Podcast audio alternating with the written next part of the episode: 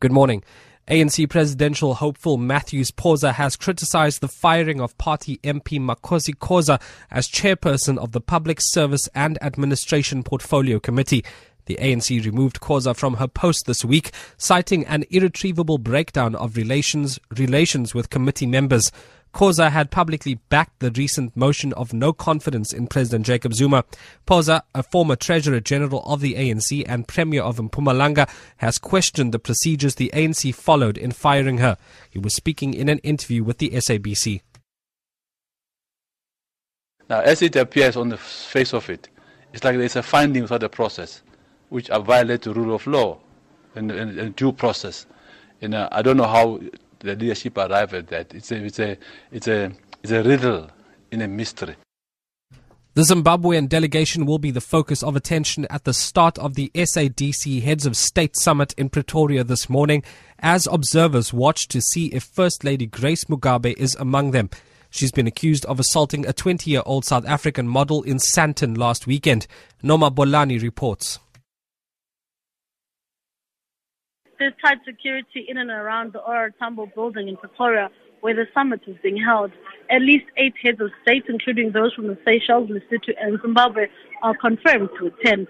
Police are leaving nothing to chance as there's been reports that there'll be pickets outside the building, namely those calling for the democratization of Swaziland.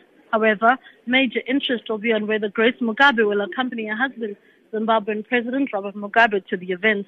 Her whereabouts have been unknown since the story broke of the alleged assault. Mama Bolani, SABC News, Pretoria. The Israeli embassy says a delegation of five members of Israel's parliament met leaders from across the South African political spectrum during a visit this week, despite being snubbed by parliament. The embassy says the Israeli MPs had meetings with senior ANC member Nkosazana Dlamini Zuma, former President, President Kgalema Motlanthe, Johannesburg Mayor Herman Mashaba, and DA leader Mmusi Maimane, among others.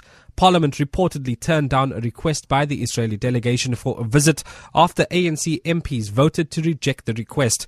Nkosi Mandla Mandela, the grandson of late President Nelson Mandela, welcomed the rejection in the light of Madiba's support for the Palestinian cause.